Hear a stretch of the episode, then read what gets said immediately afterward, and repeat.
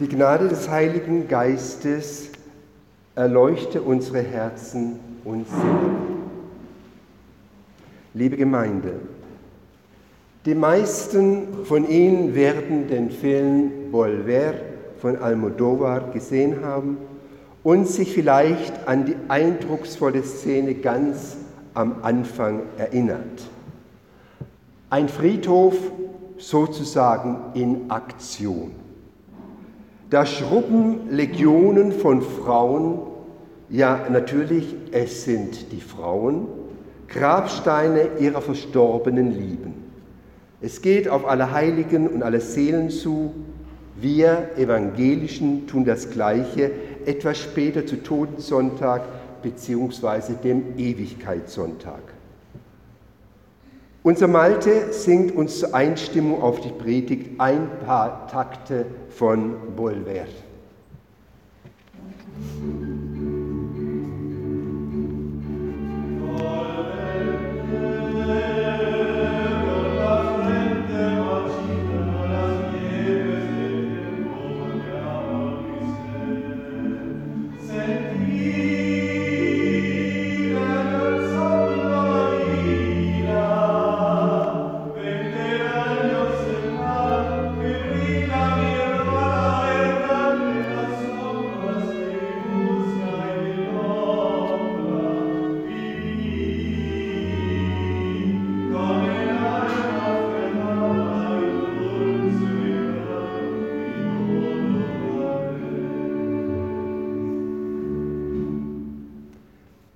Es herbstet in Spanien Ende Oktober, Anfang November, vielleicht weniger.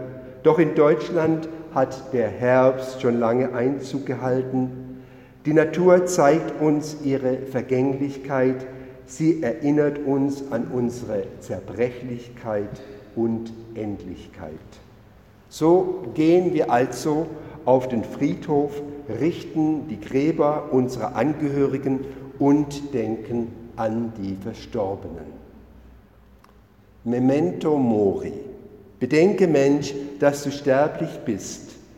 Es ist die Zeit, wo wir uns mit den endlichen Dingen beschäftigen und die Frage nach dem, was dann sein wird, bleibt dann nicht aus. Als Christen finden wir die Antwort ja im Glauben an den wiederauferstandenen Christus, der wiederkommen und Gottes Reich errichten wird. Das Wann, Wie und Wo interessiert uns Menschen natürlich. Allein auf eine konkrete Antwort dürfen wir nicht hoffen, wie uns Jesus in unserem heutigen Bibeltext nach Lukas sagt. Wir hören aus Lukas 17 die Verse 20 bis 30. Als er aber von den Pharisäern gefragt wurde, wann kommt das Reich Gottes, antwortete er ihnen und sprach, das Reich Gottes kommt nicht mit äußeren Zeichen. Man wird auch nicht sagen, siehe hier oder da, denn seht, das Reich Gottes ist mitten unter euch. Er sprach aber zu den Jüngern, es wird die Zeit kommen, in der ihr begehren werdet zu sehen einen der Tage des Menschensohns und werdet ihn nicht sehen. Und sie werden zu euch sagen, siehe da oder siehe hier, geht nicht hin und lauft nicht hinterher. Denn wie der Blitz aufblitzt und leuchtet von einem Ende des Himmels bis zum anderen, so wird der Menschensohn an seinem Tage sein. Zuvor aber muss er viel leiden und verworfen werden von diesem Geschlecht. Und wie es geschah in den Tagen Noahs, so wird es auch sein in den Tagen des Menschensohns. Sie aßen, sie tranken, Sie heirateten, sie ließen sich heiraten bis zu dem Tag, an dem Noah in die Arche ging und die Sintflut kam und brachte sie alle um.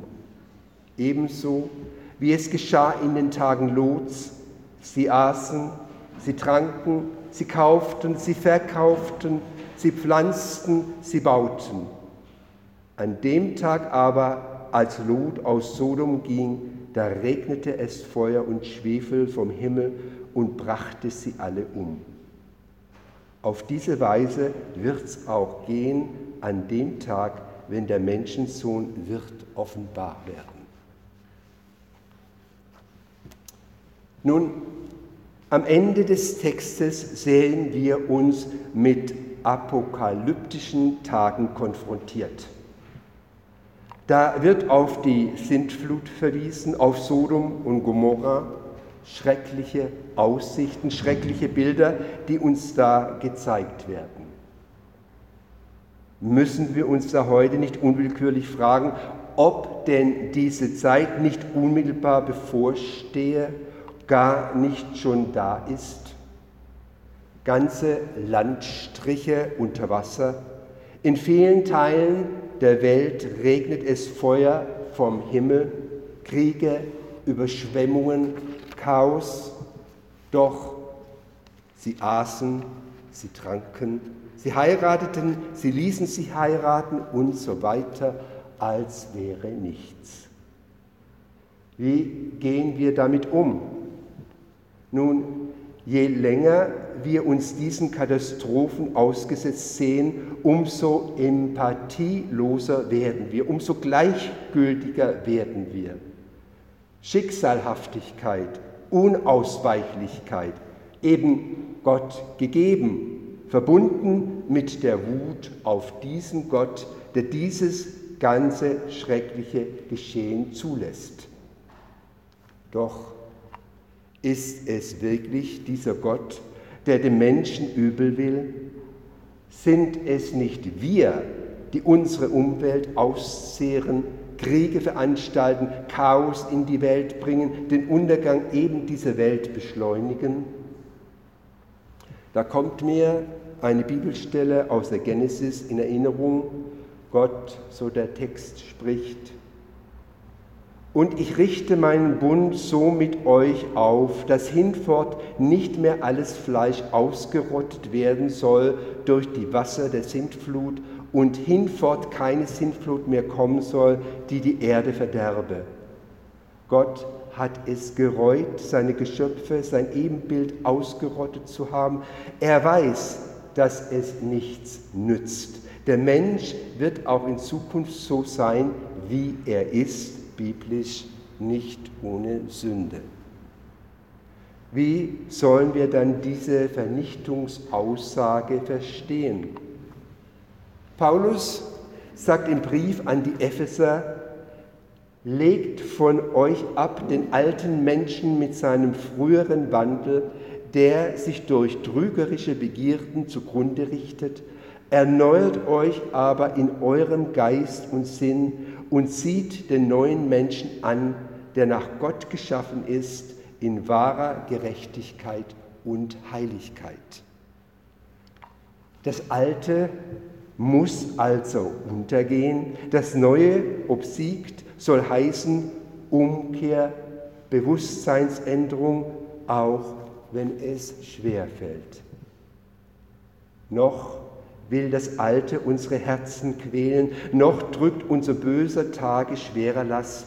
Ach Herr, gib unseren aufgescheuchten Seelen das Heil, für das du uns bereitet hast. Dietrich Bonhoeffer. Der neue Mensch wird geboren, so wie auch die Taufe ursprünglich verstanden wurde. Der Mensch wird eingetaucht in Wasser, das reinigen wirkt, das alles abwascht, was an Alten abhängig ist und anhängig ist. Der neue Mensch, das neue Leben in Christo ist geboren. Die Zerstörung unserer Welt, in der wir ja Meister sind, ist also nicht Voraussetzung, dass das Reich Gottes komme. Es gibt keine Zeichen, wie uns Jesus sagt. Das Reich Gottes kommt nicht mit äußeren Zeichen. Es wird kommen, es ist da, es war schon immer da. Ich bin, der ich bin, der ich war, der ich sein werde. Jahwe. Und man wird auch nicht sagen, siehe hier oder da, denn seht, das Reich Gottes ist mitten unter euch. Gottes Reich kann man nicht zeitlich errechnen, Gottes Reich kann man nicht räumlich fassen, Gottes Reich kann man nur persönlich erfahren.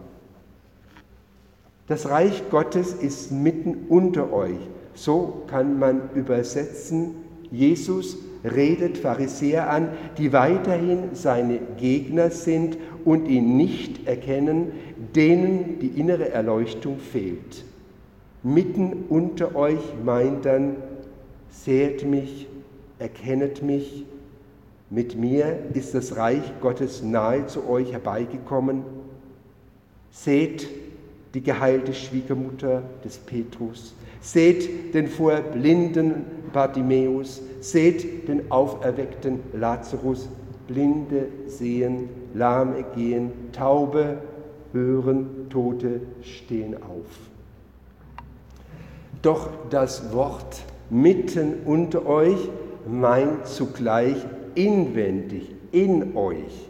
Ich denke, diese zweite Bedeutung ergänzt und erweitert die erste. Denn auf unser Innerstes kommt es im Glauben an, wenn uns die gute Botschaft erreichen soll. Nur was von uns herauskommt, hat bleibenden Wert. Du sollst deinen Nächsten lieben wie dich selbst, wird uns in der Bergpredigt gesagt. Wenn uns das Herz aufgeht und Liebe und Wärme unseren Nächsten erreicht, dann ist sein Reich zu uns gekommen und in uns lebendig und wirksam geworden. Halt an, wo läufst du hin? Der Himmel ist in dir. So sagt das Angelus Silesius, das meint Jesus, wenn er sagt, das Reich Gottes ist inwendig in euch. Gottes Reich kommt nicht im Spektakulären zu uns, sondern oft in den leisen Tönen und den vielen kleinen Zeichen des praktischen Lebens. Gottes Reich ist also unter uns, in uns, so wie wir, so wie, äh, wie wir es denn zulassen aber Gottes Reich ist auch kommend, zukünftige Komponente, Perspektive. Wie anfangs erwähnt, ist der Mensch neugierig. Er möchte wissen um das Wann und Was, wann die Stunde kommt, was ihn dann erwartet. Jesus sagt an anderer Stelle, von dem Tage aber und von der Stunde weiß niemand, auch die Engel im Himmel nicht, auch der Sohn nicht, sondern allein der Vater. Darum ist es uns auch verwehrt, das kommende Gottesreich zeitlich zu berechnen. Wir wissen es einfach nicht, auch wenn Menschen immer schon irgendwelche Daten und Uhrzeiten errechnet haben. Auch was uns letztendlich erwartet, ist nur im Glauben verankert, wie uns im Johannesevangelium gesagt wird. Meine Lieben, wir sind nun Gottes Kinder und es ist noch nicht erschienen, was wir sein werden. Oder wie Paulus an die Korinther oder an die Philipper schreibt, wir sehen jetzt durch ein Spiegel in einem dunklen Bild, dann aber von Angesicht zu Angesicht. Jetzt erkenne ich stückweise, dann aber werde ich erkennen, gleich wie ich erkannt bin. Denn wir wandeln im Glauben und nicht im Schauen. Solange wir noch im Vater unser, dein Reich komme, gesprochen werden muss, solange ist die andere Bitte, erlöse uns von dem Bösen, nicht erfüllt. Nichtsdestotrotz bleibt die Sehnsucht der Menschen nach Gewissheit um die letzten Dinge. Am Ende der Predigt wollen wir nochmals den Almodovar-Frauen zuschauen, wie sie einerseits Gedanken verloren, die Grabsteine schruppen, andererseits über ihre Angehörigen, den Tod und was danach sein wird, sprechen. Volver sind wir, sind die Schlüsselworte des Reims von Bolver. Will heißen Rückkehr zu sich selbst, Leben empfinden, erleiden und die Seele am Leben nähren.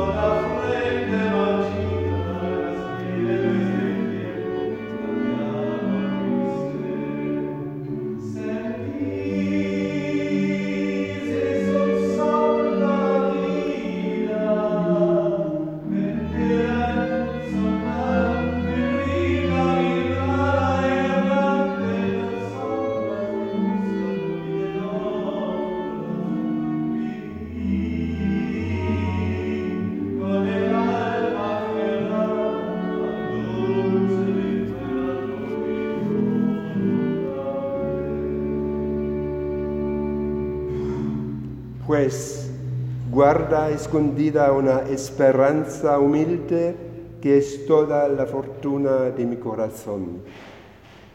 Denn seht, das Reich Gottes ist mitten unter euch. Amen.